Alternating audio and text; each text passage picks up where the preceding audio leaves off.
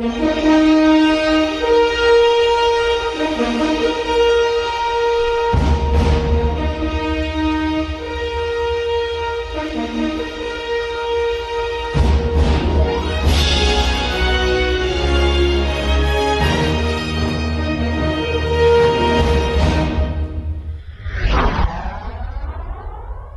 this is Mike McNamara, and you're listening to All Marine Radio on your home for it, the one and only All Warrior Radio Network.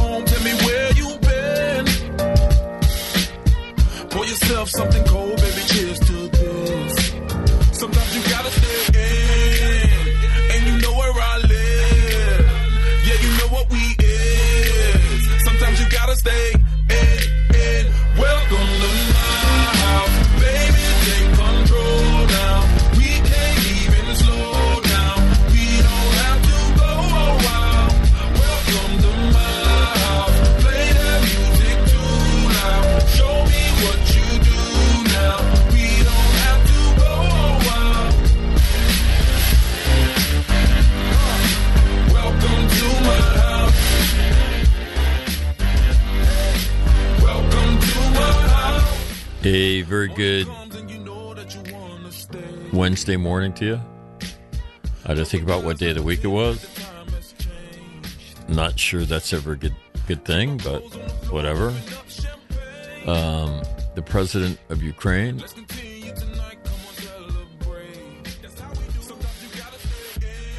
spoke to Congress.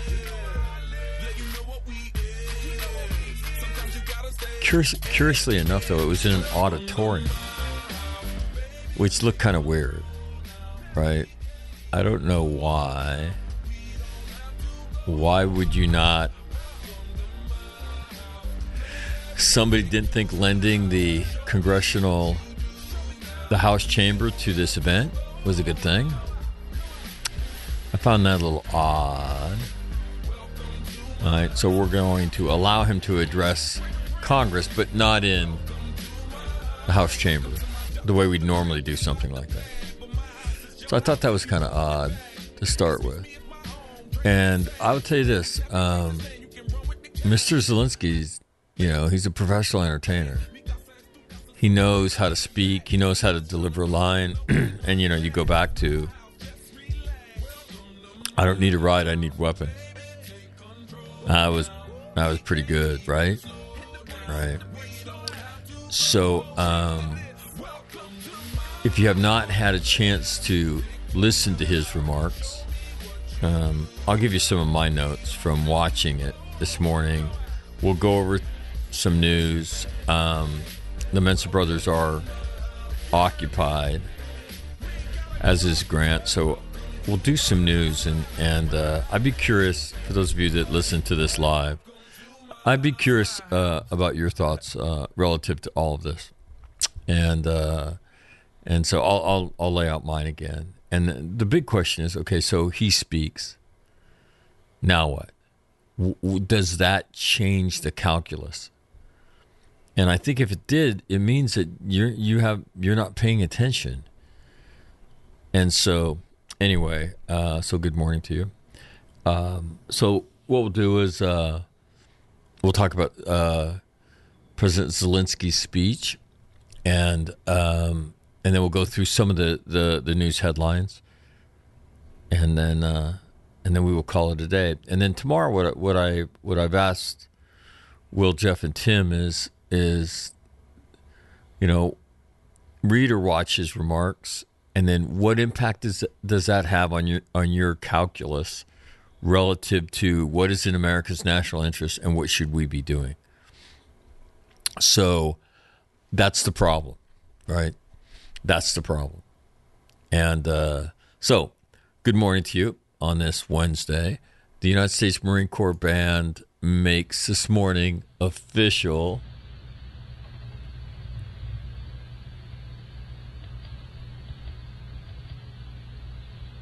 Good morning.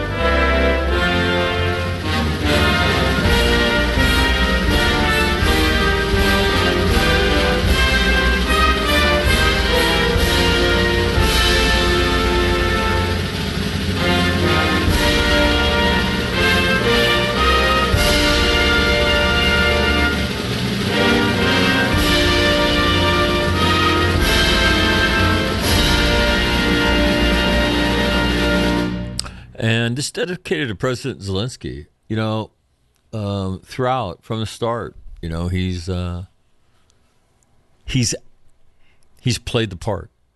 You know, people have have talked about him in uh, terms like uh, Churchillian, and uh, in terms of being a wartime leader, along the lines of Winston Churchill, which is you know again Churchill one of the great wartime leader, leaders as he led uh, England through World War II, especially at the beginning of it when, uh, as he put it, their darkest hours.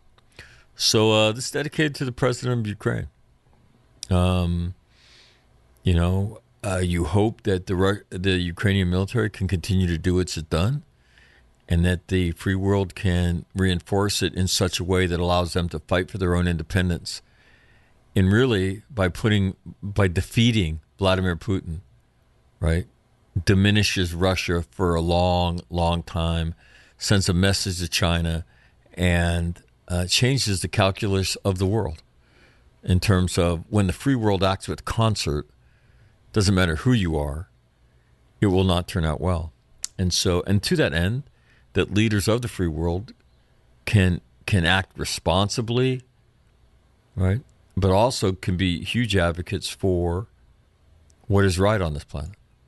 And I don't think those things are mutually exclusive. So, with that said, this is dedicated to the president of Ukraine, right? Vladimir Zelensky. Nice going, dude.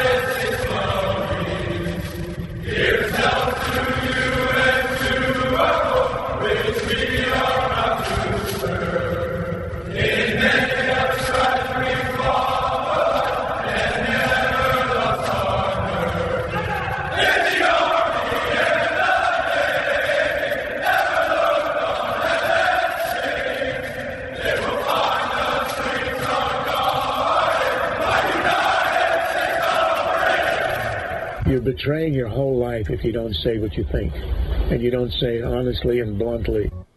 What keeps you awake at night? Nothing. I keep other people awake at night.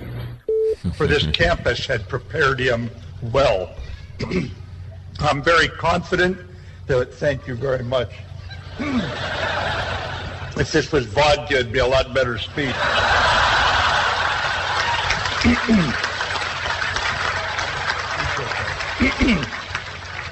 but I'm not supposed to glamorize alcohol anymore, so young folks, you ignore what I just said.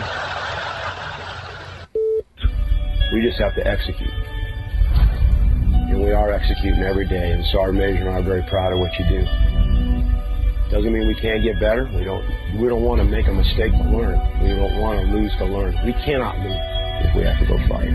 We got to do what these Marines did here 75 years ago. Persevere against difficult, challenging conditions and odds and win. You got to win.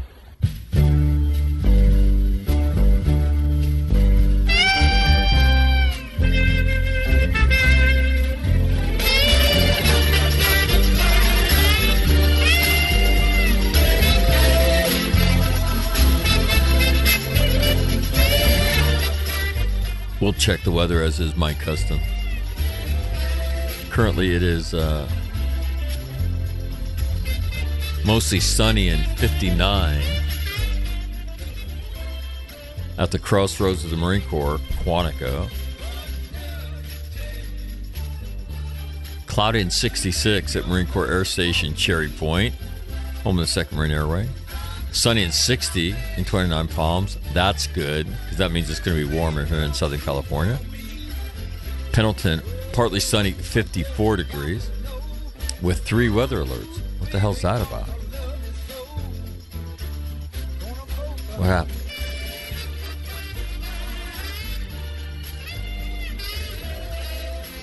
The beach hazard statement. Four to six foot surf yeah. Cowabunga, dude. What is up? San Diego and Orange County. Small craft advisory and a marine weather statement. Hmm. So that's going on at Camp Pendleton. In Quantico. Oops. We're not doing Quantico. We already did it.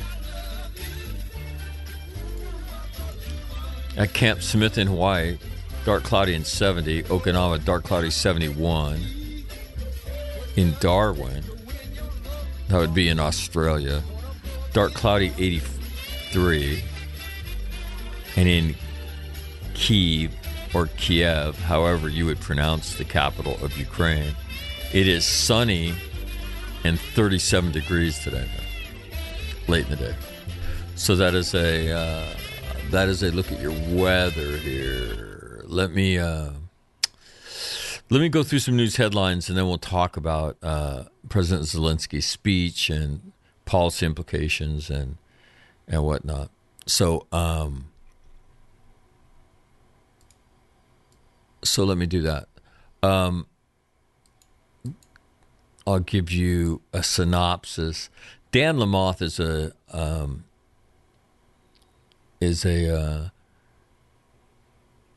is a reporter, reports on defense issues for Washington Post. He's one of the guys I would tell you to read his daily uh, briefing. Uh, he'll he'll put in there both stuff he gets on background and he covers Secretary of Defense. I would tell you to um, Lamothe, L A M O T H E. You can find him on Twitter. I'd recommend that guy to you. Another guy I would recommend to you is a guy named Jack Detsch, D E T S C H. Right? He's a Pentagon reporter, national security reporter for foreign policy, which is a, a magazine that writes about global politics, economics, and uh, and other and other such ideas. So, I would tell you to, to take a look at what they do. But this is this is Dan Lamothe's um, this is his report from ye- yesterday.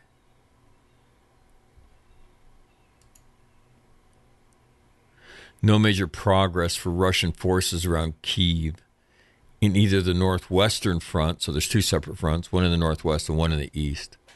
The northwestern front, where the infamous Russian convoy remains stuck, or the fighting through the e- eastern suburb town of Brovary. Mariupol and Chernihiv remain isolated, but Ukraine is building out some lines of communications to the latter.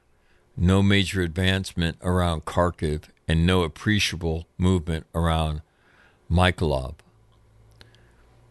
Next bullet, he writes U.S. observes amphibious landing ships in the vicinity of the northern Black Sea, but does not see indications of an imminent landing attempt near Odessa. Again, you've seen headlines about that. Uh, but uh, that's Lamothe. Both Russia and Ukraine retain about 90% of their combat power. U.S. does not see indications that Russia, Russian reserves have been going into Ukraine, but has reason to believe they are considering resupply efforts. Also, no indication that Belarus is likely to join the fight soon, although you see report conflicting reports that go back and forth on that all the time. No confirmation on the death of another Russian general that was posted earlier today by Ukrainian forces near Mariupol.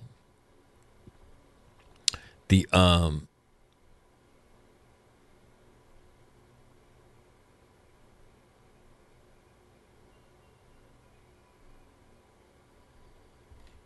All right, so that's that's what Lamothe wrote. Let me let me give you some headlines from Jack Detsch.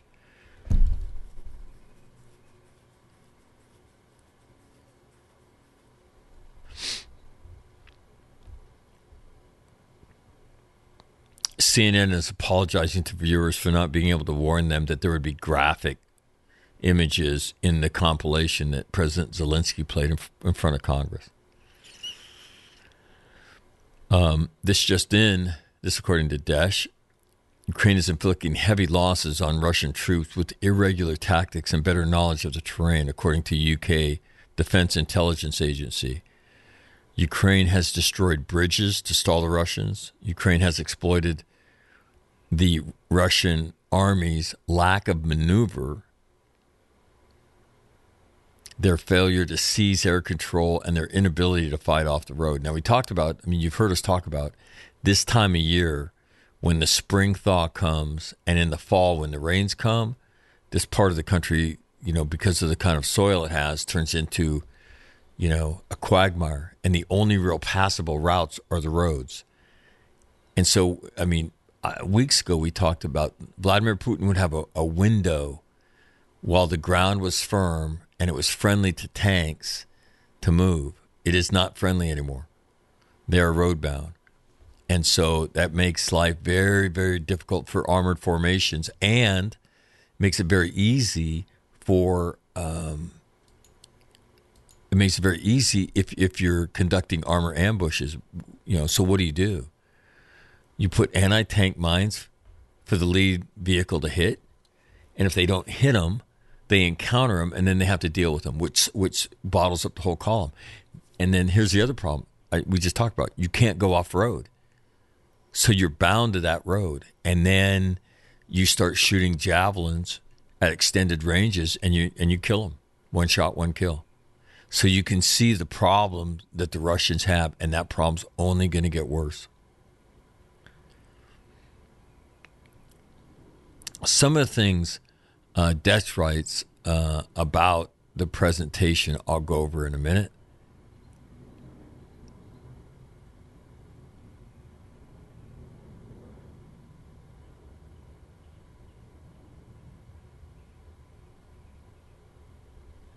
And so let me just let me go to a couple summaries. All right.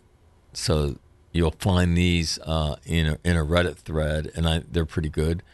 Uh, the inst- the study of uh, war, the Institute for the Study of War, puts out a lot of good stuff. Don't be afraid to check them out. Uh, and this is a little synopsis they put out this morning. There really hasn't been much movement. Much like the U.S. defense briefing, it seems like most independent mappers are seeing very little movement.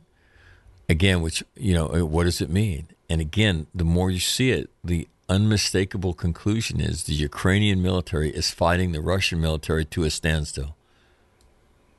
Okay, which will have implications for the, you know, President Zelensky's speech. The Ukrainian government says they repelled attacks on the village of Makariv to the west of Kiev and that they defeated Russian forces on the outskirts of Mariupol, reportedly where a Russian general was killed. There was no mention of whether the movement towards Kryvyi Rih and Zapostroya on the western and eastern banks of the Dnieper River, respectively, were successful. Though they claim to have repelled attacks yesterday, and the Russians might be reconsolidating for a renewed push. So again, um, the stalemate continues, and in the midst of that stal- stalemate, as as we've talked about, the only card the Russians can play is shooting indirect fire against civilian targets and military targets, and then they can make they can make local incursions with the limited infantry forces that they have, and that appears to be what they're doing. But the problem is getting more and more complicated for the Russians, right? Roadbound, suffering casualties, extended lines of communication, more troops devoted to, to securing those supply lines. Because if you do not, that stuff will get hammered. Absolutely hammered.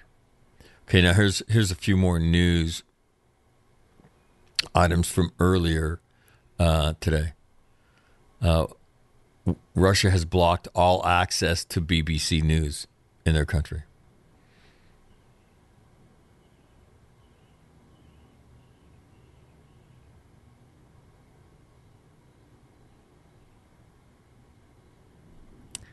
The um, CNN has been granted private interviews with Russian prisoners of war.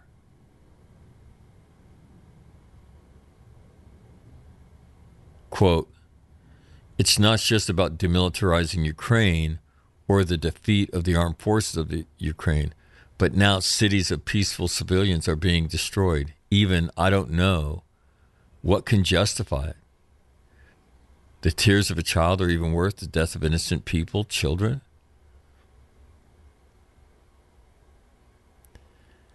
And then another soldier said this quote, I want to tell our commander in chief to stop terror acts in Ukraine because when we come back, we'll rise against him. Another reconnaissance officer spoke to Putin directly. Quote, You won't hide this for long. There are many like us here. Sooner or later, we'll come home. Wow. How about that? Now, in the, in the aftermath of President Zelensky's speech, which I would encourage you to listen listen to or watch, um, here's another news headline: U.S. and NATO allies are sending several surface-to-air missile systems to Ukraine. A senior U.S. official tells me these systems include Soviet-era SA-8, SA-10, SA-12, SA-14 mobile mobile air defense systems with range higher than Stingers, giving capability to hit cruise missiles. Okay. So again, if you if you want a no-fly zone, there's a few ways you could do it. You can give them the weapons to execute it themselves. All right. So that's some of the news from um, that's some of the some of the news headlines from this morning, from some of the news ag- aggregate services. But again, the bottom line is this. Um, the bottom line is that the Ukrainian military has fought the Russian military to a standstill. Now, the president of Ukraine goes on national TV in the United States. He addresses essentially a joint session of Congress, but not in the House chamber. And I'm again, I, I, I'm curious who made that decision and why. And so, um, I'll just, I'll just, I'll just go through my notes. He opens by talking about basic hu- human values, freedom. Understand that we need you. What is happening to us happened to you on December 7th. It also happened to you on September 11th. We need an answer from the whole world. And then he said, I offer you an alternative. We're not asking you to fight in Ukraine. Give us the weapons to defend ourselves. Aircraft that can help. And then he starts quoting American history, right? I have a dream. He quotes Martin Luther King twice in his speech, right? That his nation will be free. Then he goes on to say, We are grateful, right? Then I call on you to help us. Increase sanctions on every member of the Russian government that has anything to do with it. All U.S. companies must leave Russia and stop doing business and stop helping finance this. Right? Their money is flooded with our blood.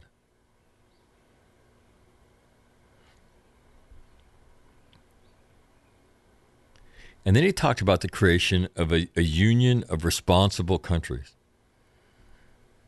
really supplementing the United Nations, right? Maybe replacing it.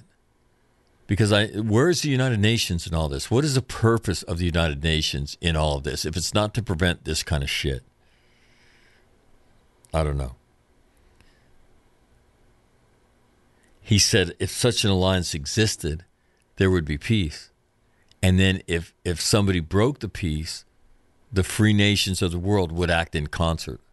But that that concerted action is thwarted at the United Nations by Russia, China, nuclear powers with with uh, with veto power. Then he plays uh, a very very uh, you know difficult video. So if you're if you're looking to read headlines and not experience what the Ukrainians experience, stay away from the video. Okay.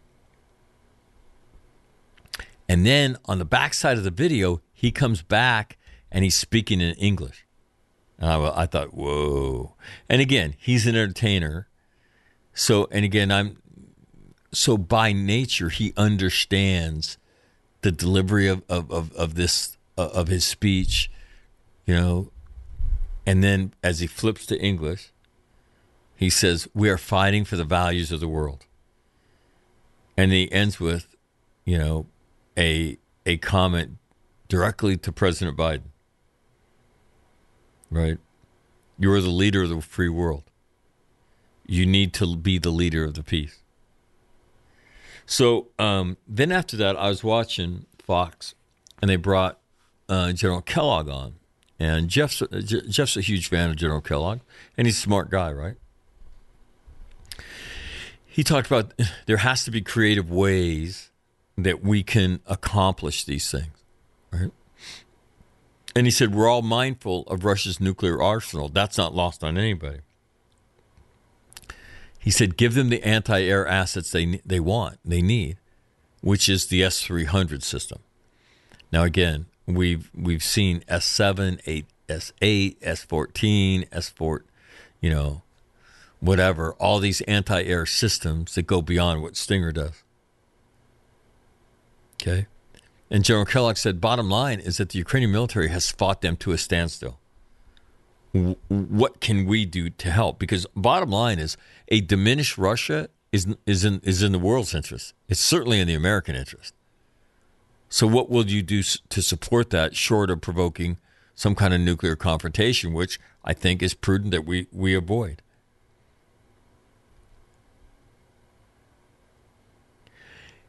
General Kellogg also talked about, he said, if these numbers are true, Russia is approaching the casualty figure, I think their casualty figure for their involvement in Afghanistan was 15,000. He said they're in 3 weeks they're more than halfway there if these casualty figures are anywhere close to being right. And he concluded his remarks with with give them the support that they need. Okay, next. CIA guy comes on, Dan Hoffman. he asks a question. He gets asked a question Are we all in? Can we do more? And then Hoffman starts talking about the S 300 anti aircraft system.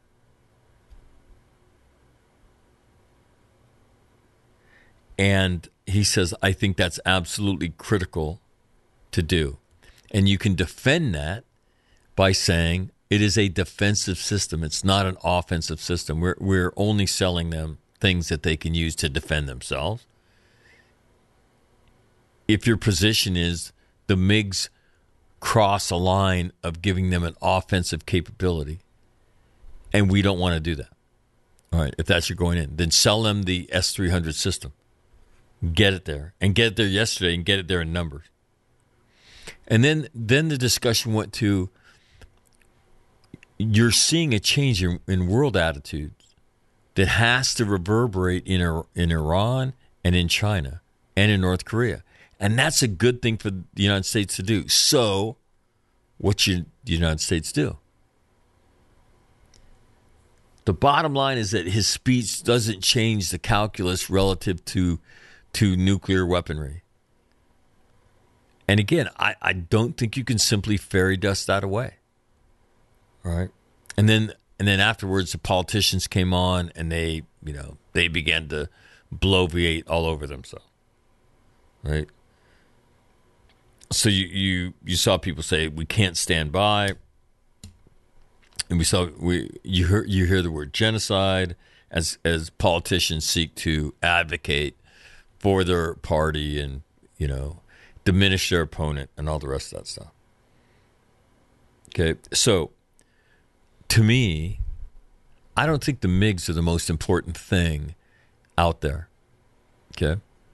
Um, when I look at this problem and having been involved in operations for the better part of three years in Iraq and Afghanistan, I can tell you that I would have rather had a um, I would rather have a a drone than a fighter.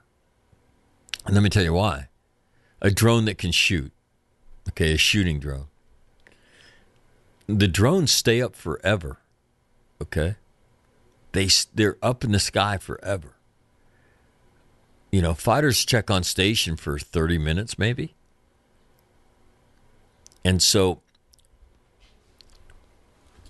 the to, to me the, the, the far more dangerous weapon, the far more lethal weapon, is the uh, and I know the MIGs are getting all this attention, but if you're if, if you're hunting Russian air defense assets, if you're hunting resupply convoys, if you're hunting Russian armor, the thing you really would like to have is a lot of drones that are whacking that shit on a regular basis and they can go up and stay up in the air for 12 hours.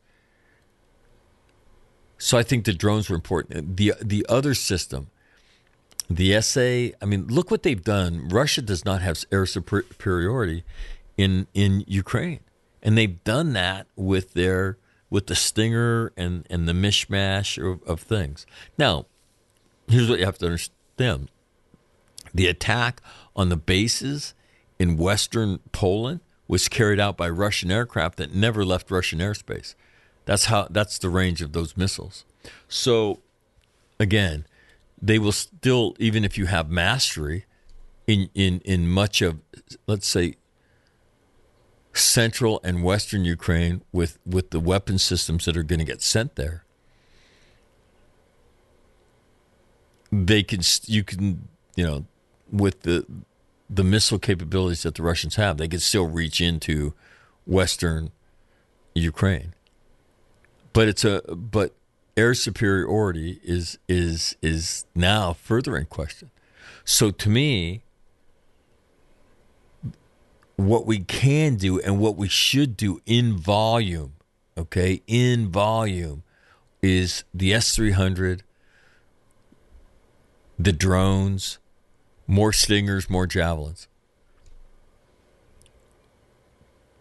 And again, I, I still don't think you can't simply fairy dust the nuclear thing out of the equation.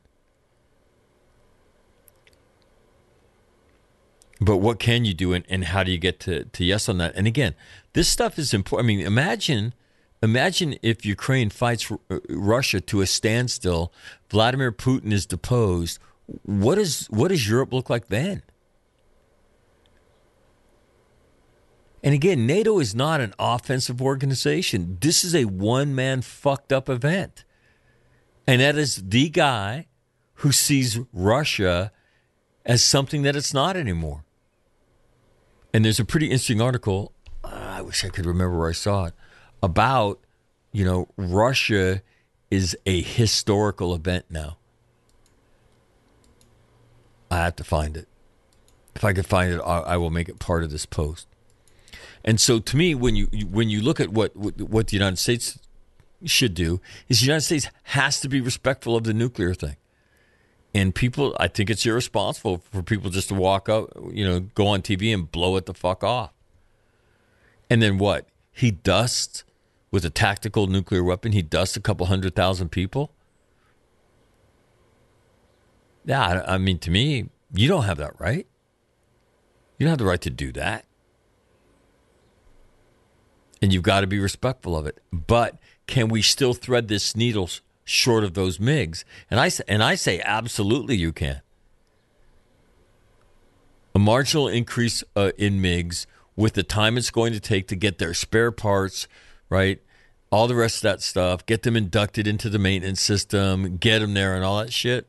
How long will that take? I mean, I don't know, right? But it's probably not days it's probably weeks or maybe a month or so.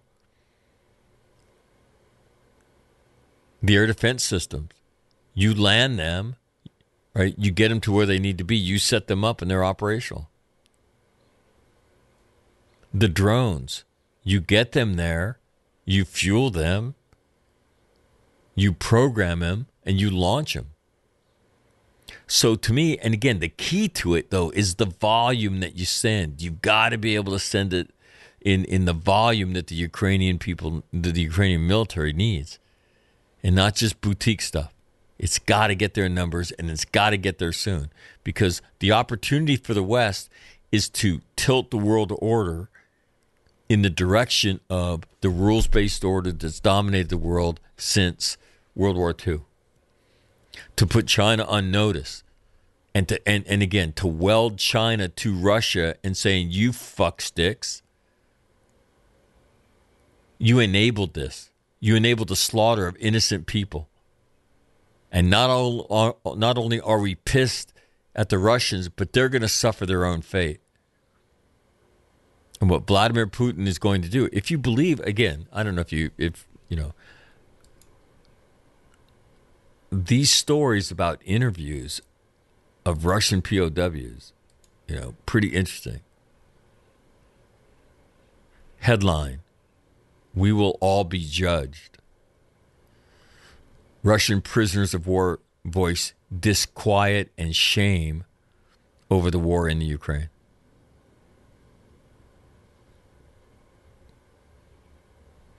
Quote the crimes that we committed, we will all be judged. These are Russian soldiers. Now, you're not supposed to really be able to do this under the Geneva Convention, but Ukrainians fighting for their existence, right? Three captured Russian Air Force pilots who spoke to CNN did not suggest they were speaking under duress. CNN requested access to speak with the prisoners with the Ukrainian Interior Ministry. That request was made prior to a press conference that took place in Kiev on Friday. CNN spoke with the three men immediately after the press conference. CNN were the only journalists in the room, and at no time did Ukrainian security services, who were in the room throughout, interject or direct CNN or the prisoners to ask or answer specific questions. The interview was conducted in Russian. The prisoners were not handcuffed. While they did not move from their seats, they seemed to be under no physical restraint. We are reporting the contents of this interview as there appears to be a common thread appearing from other Russian prisoners of war speaking following their captures. That this is not a war they want to be fighting. The three pilots sat around a table. One of them had a gash in his forehead, which he said had been sustained before his capture. Quote, the treatment has been acceptable. They've offered us food and drink. They've offered us medical treatment, said one pilot, whose first name is Maxim. CNN's interviews with the three Russians revealed that they had deep disquiet about their mission and the suffering of the Ukrainian civilians. They also had harsh words for their commander in chief, Putin. And they spoke of tearful calls home. Their testimony appears to support Western assessments that there are morale issues, at least among Russian troops in Ukraine. On March 1, a senior U.S. official said that the U.S. had, quote, indications that morale is flagging in some of the Russian units. Quote, they did not expect the resistance that they were going to get and that their own morale had suffered as a result. Maxim, an officer and fighter bomber pilot, did most of the talking. He looked bruised and very pale, but spoke lucidly in the tone of a professional soldier.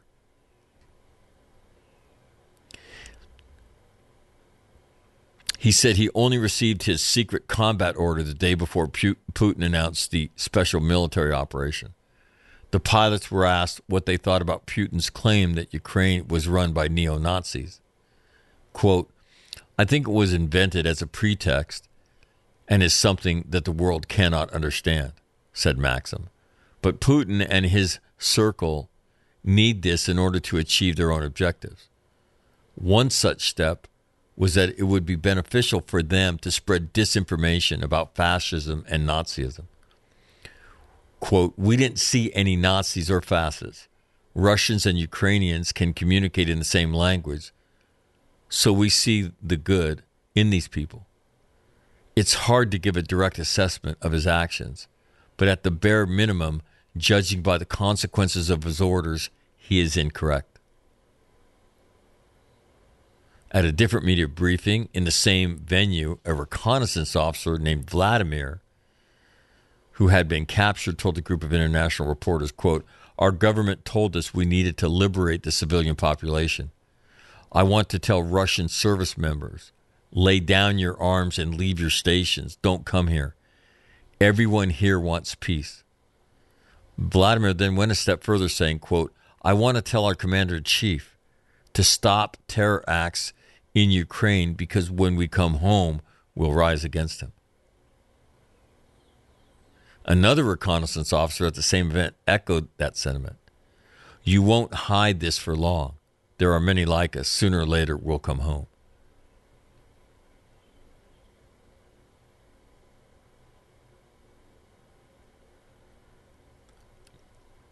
The quote goes on It's not just about demilitarizing Ukraine or the defeat of the armed forces of Ukraine.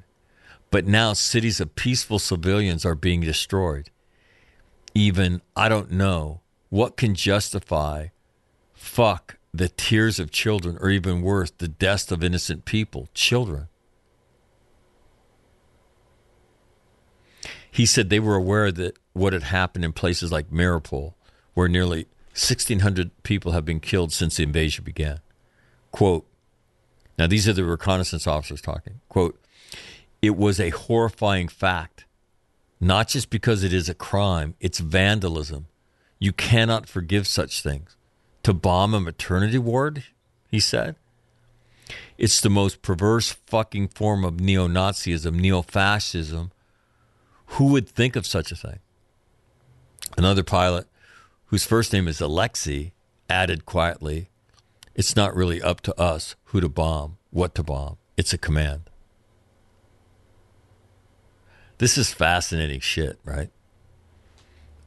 Maxim, go back to the pilots, said there was widespread disquiet about the Ukrainian offensive. Quote, I know in my unit, we're totally against it. They have many relatives and friends in Ukraine and they were told it was an operation localized to the DNR, which is the breakaway Russian Donetsk area, and not an attack on the whole country. My division was totally against it. If Ukraine wanted to become part of Russia to strike up some cooperation, by all means, no one would be against that. But to force them is just not acceptable.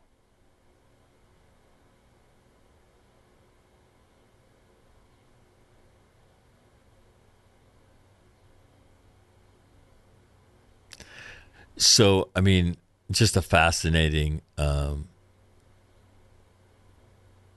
just a fascinating look at um, at what's going on. Uh, and then there's there's one more quote quoted pass passage from an unnamed soldier, 22 years old. We are not here as peacekeepers, but to fight.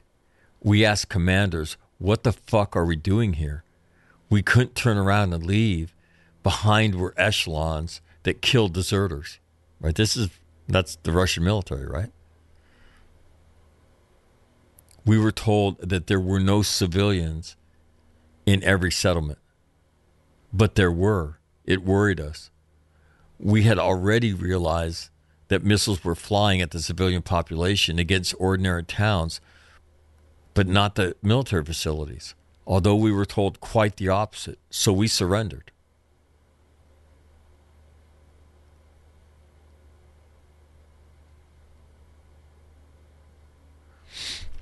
The pilots then talk about some of the orders that they were given.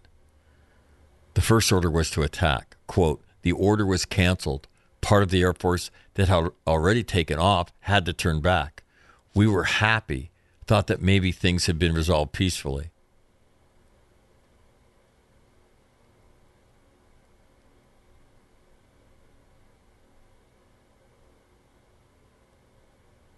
He goes on, we only dropped non locating missiles, which are dumb bombs, right? I just used the usual explosive bombs made of cast iron, the same kind we were using during World War II, with some changes here and there. There are more modern ballistic varieties, of course, but the fact remains we did not use them.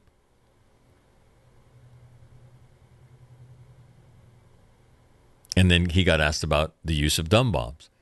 It's hard to say at this point whether that's driven by expense, if it's driven by lack of inventory, or that's just driven by a desire to be more brutal in the use of force. Sergey, who's with an artillery unit, said the following At 10:00 a.m. on the 23rd of February, we were lined up and told by the commander about Putin's order to attack Ukraine, seize Kiev, and protect the population against fascism and the tyranny of Ukraine. The pilots concluded with this I hope our superiors have control over the circumstances. How things are going to develop in the future, to make a wish for some outcome, I'm not going to do that here. To say what I want. He talked about his contact with his family. I said I'm alive because it was our first conversation. I told them I'm alive and being held captive. We talked about personal things, about our kids, the home, not about military stuff. Of course, we really want to see our families and our loved ones, to meet them and to hug them because they are worried.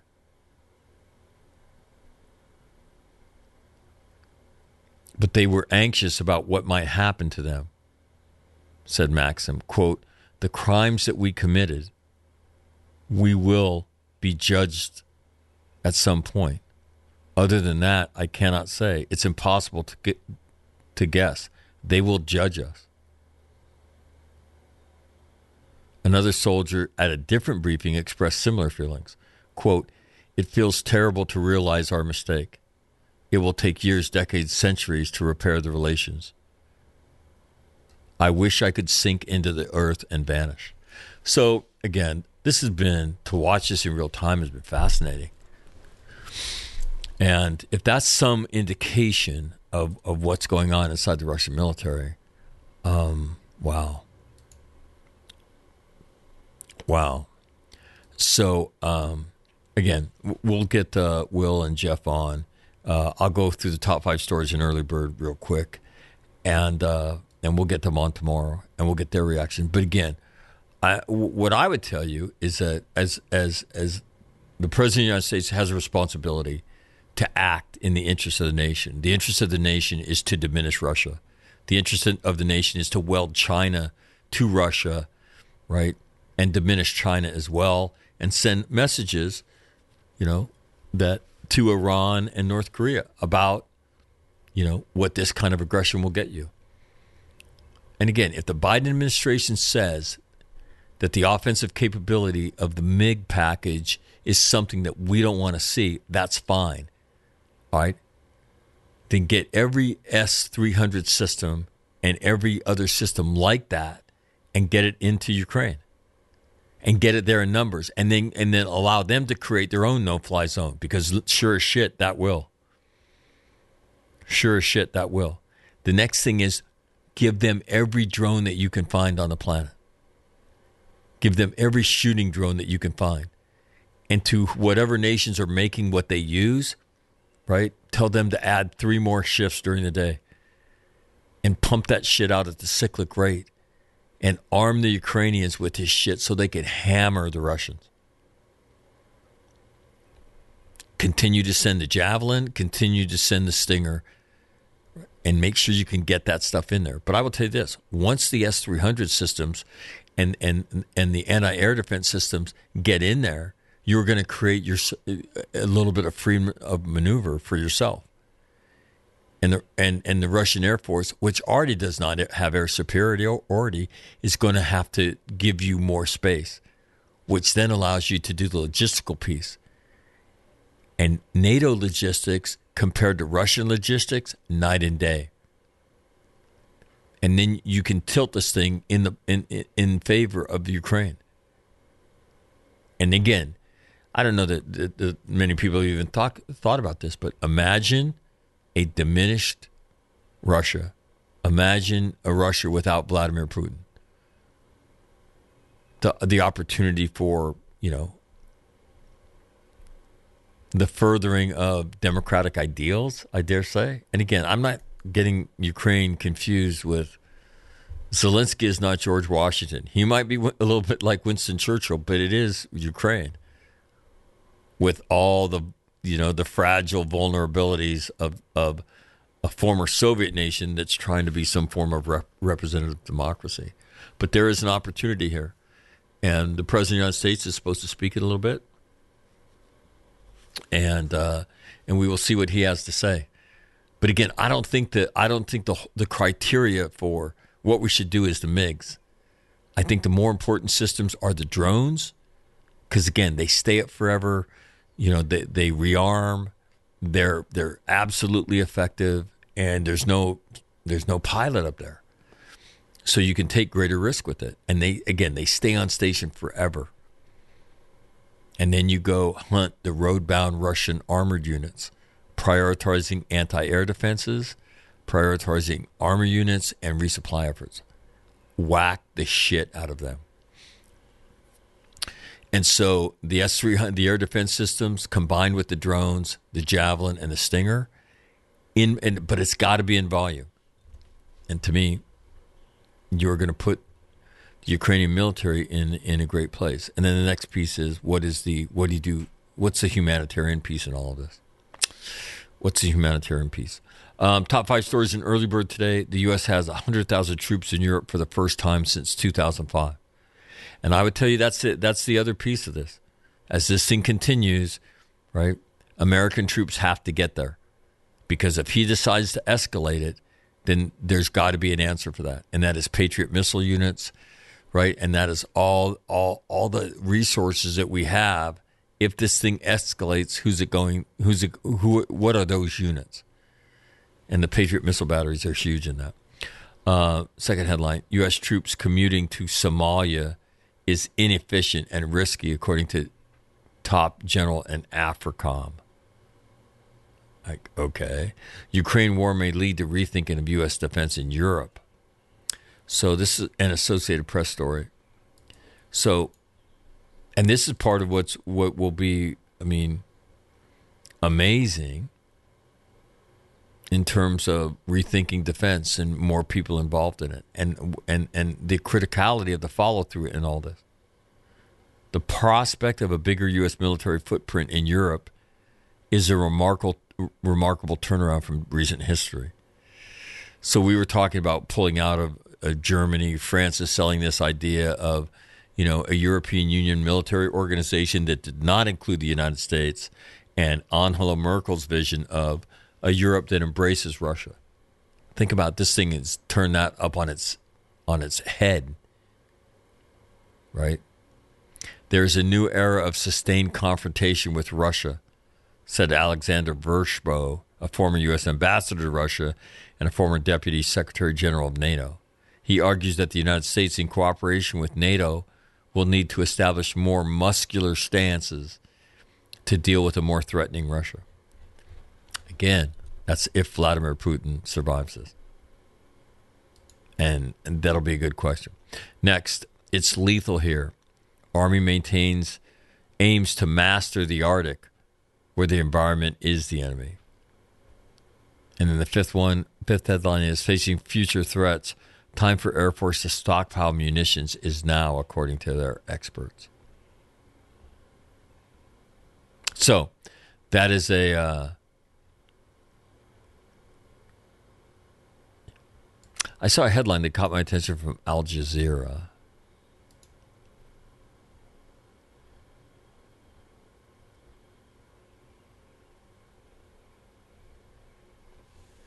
So these new news ag- aggregator series, um, Al Jazeera breaks it down by uh, what's going on in the fighting, what's going on in the peace talks, what's going on relative to, to diplomacy,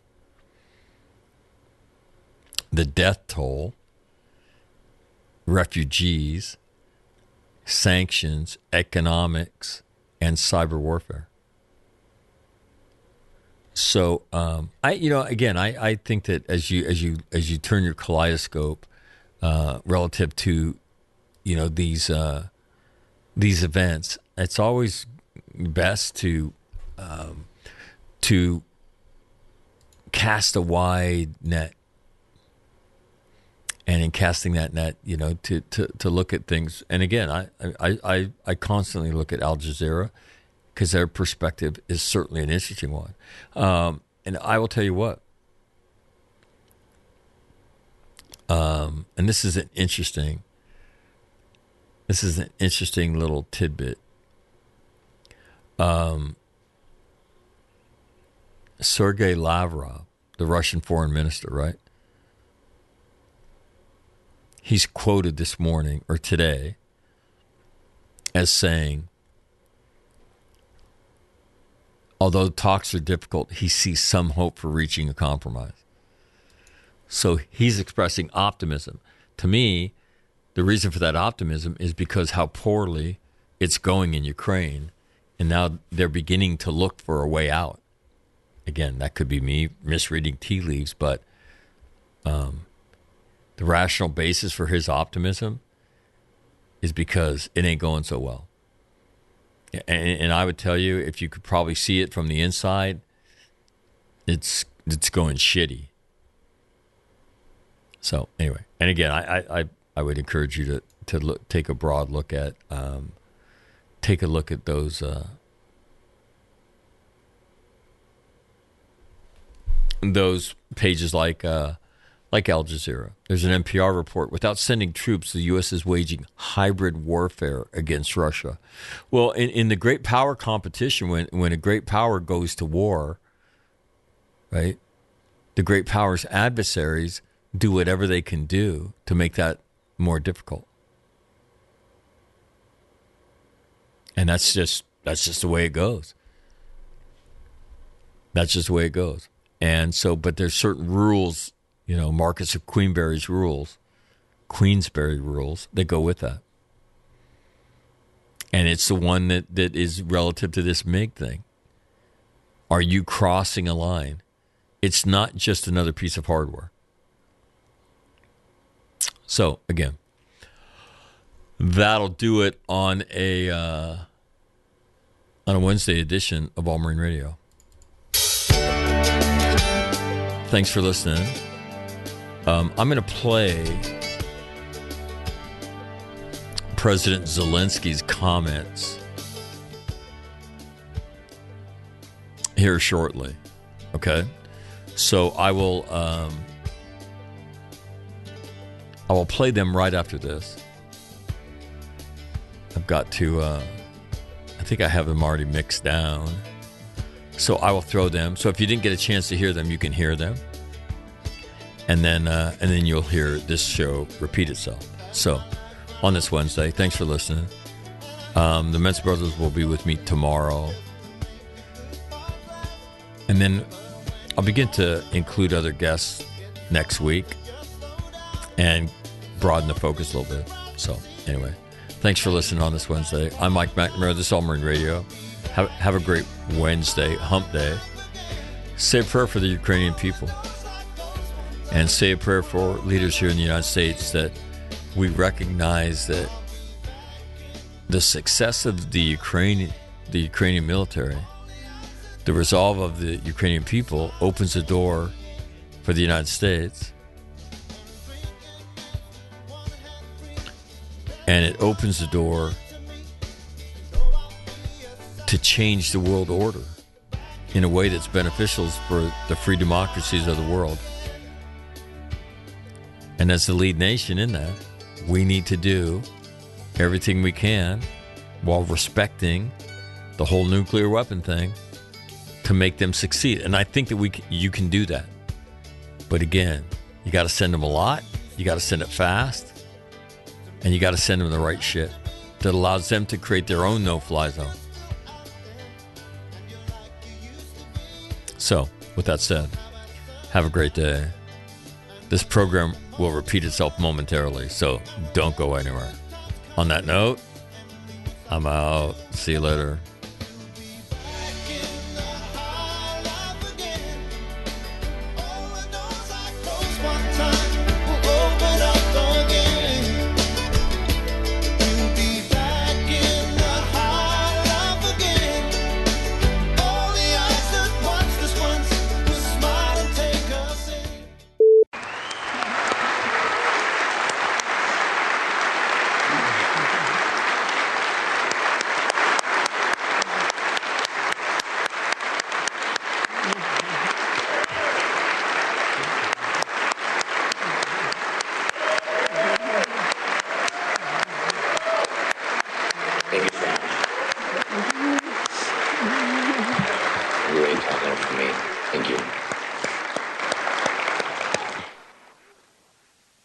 Morning.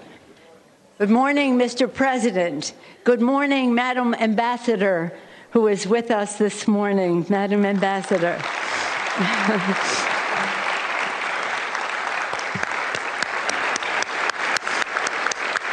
Ambassador Markarova.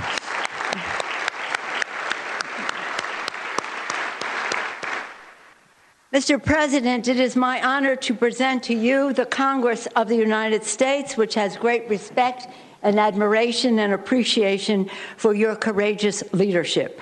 Members of Congress, I have the high privilege and distinct honor of presenting to you the President of Ukraine, Vladimir Zelensky. Slava Ukraina! Slava Ukraina!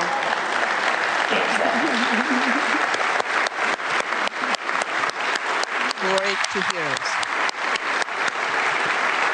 My colleagues, Slava Ukraina. Slava Ukraina. Glory to heroes. Thank you very much. Madam Speaker, members of the Congress, ladies and gentlemen, Americans, friends, I am proud to greet you from Ukraine, from our capital city of Kiev, a city that is under missile and airstrikes from Russian troops every day. But it doesn't give up. And we have not even thought about it for a second. Just like many other cities and communities in our beautiful country, which found themselves in the worst war since World War II.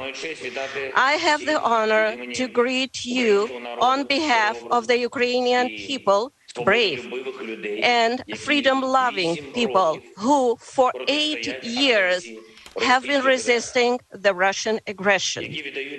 Those who give their best sons and daughters to stop this full scale Russian invasion.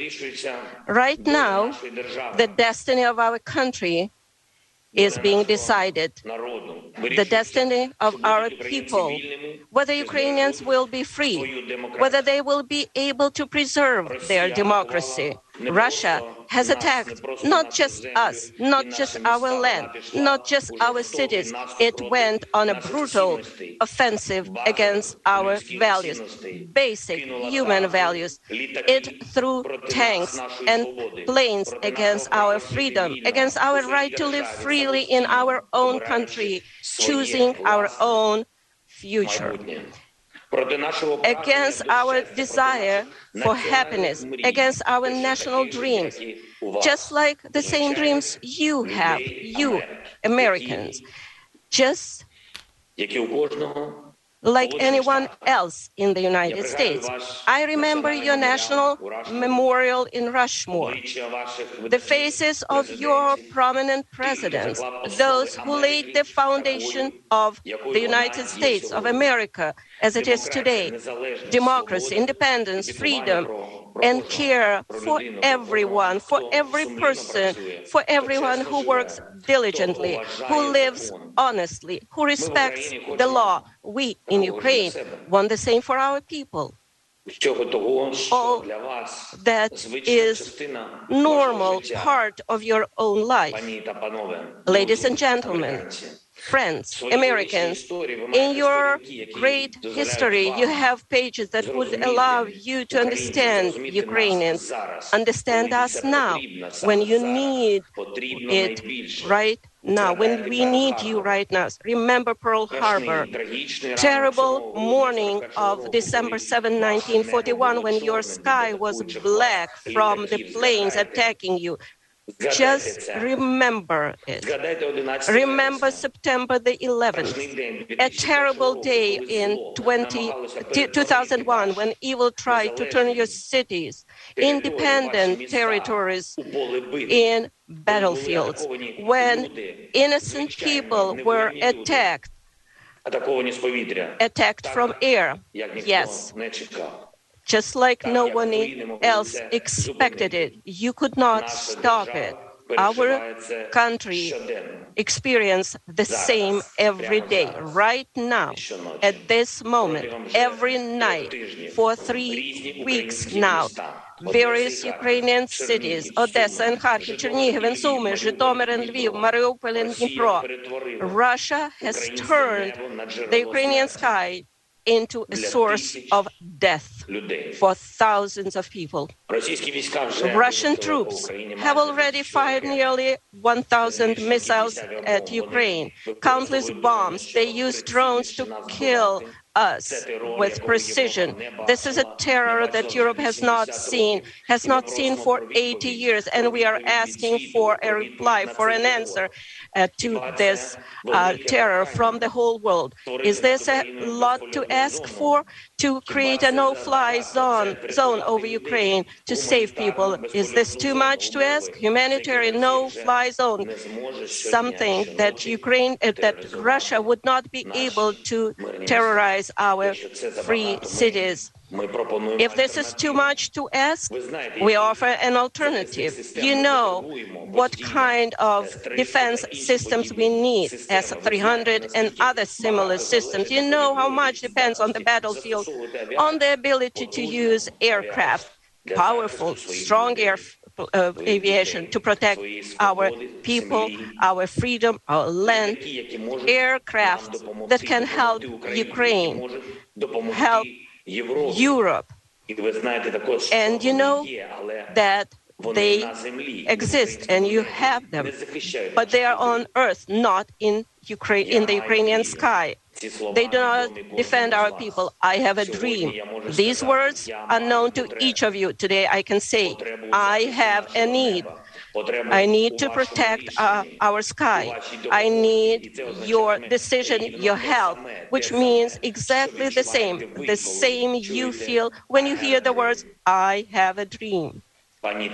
Ladies and gentlemen, Friends, Ukraine is grateful to the United States for its overwhelming support for everything that your government and your people have done for us for weapons and ammunition, for training, for finances, for leadership in the free world, which helps us to pressure the aggressor economically. I'm grateful to President Biden for his personal involvement, for his sincere commitment to the defense of Ukraine and democracy all over the world. I am grateful to you for the resolution which recognizes all those who commit crimes against Ukraine, against the Ukrainian people as war criminals. However, now it is true, in the darkest time for our country, for the whole Europe, I call on you to do more. New packages of sanctions are needed constantly, every week, until the Russian military machine stops. Restrictions are needed for everyone on whom this unjust regime is based. We propose that the United States sanctions all politicians in the Russian Federation who remain in their offices and do not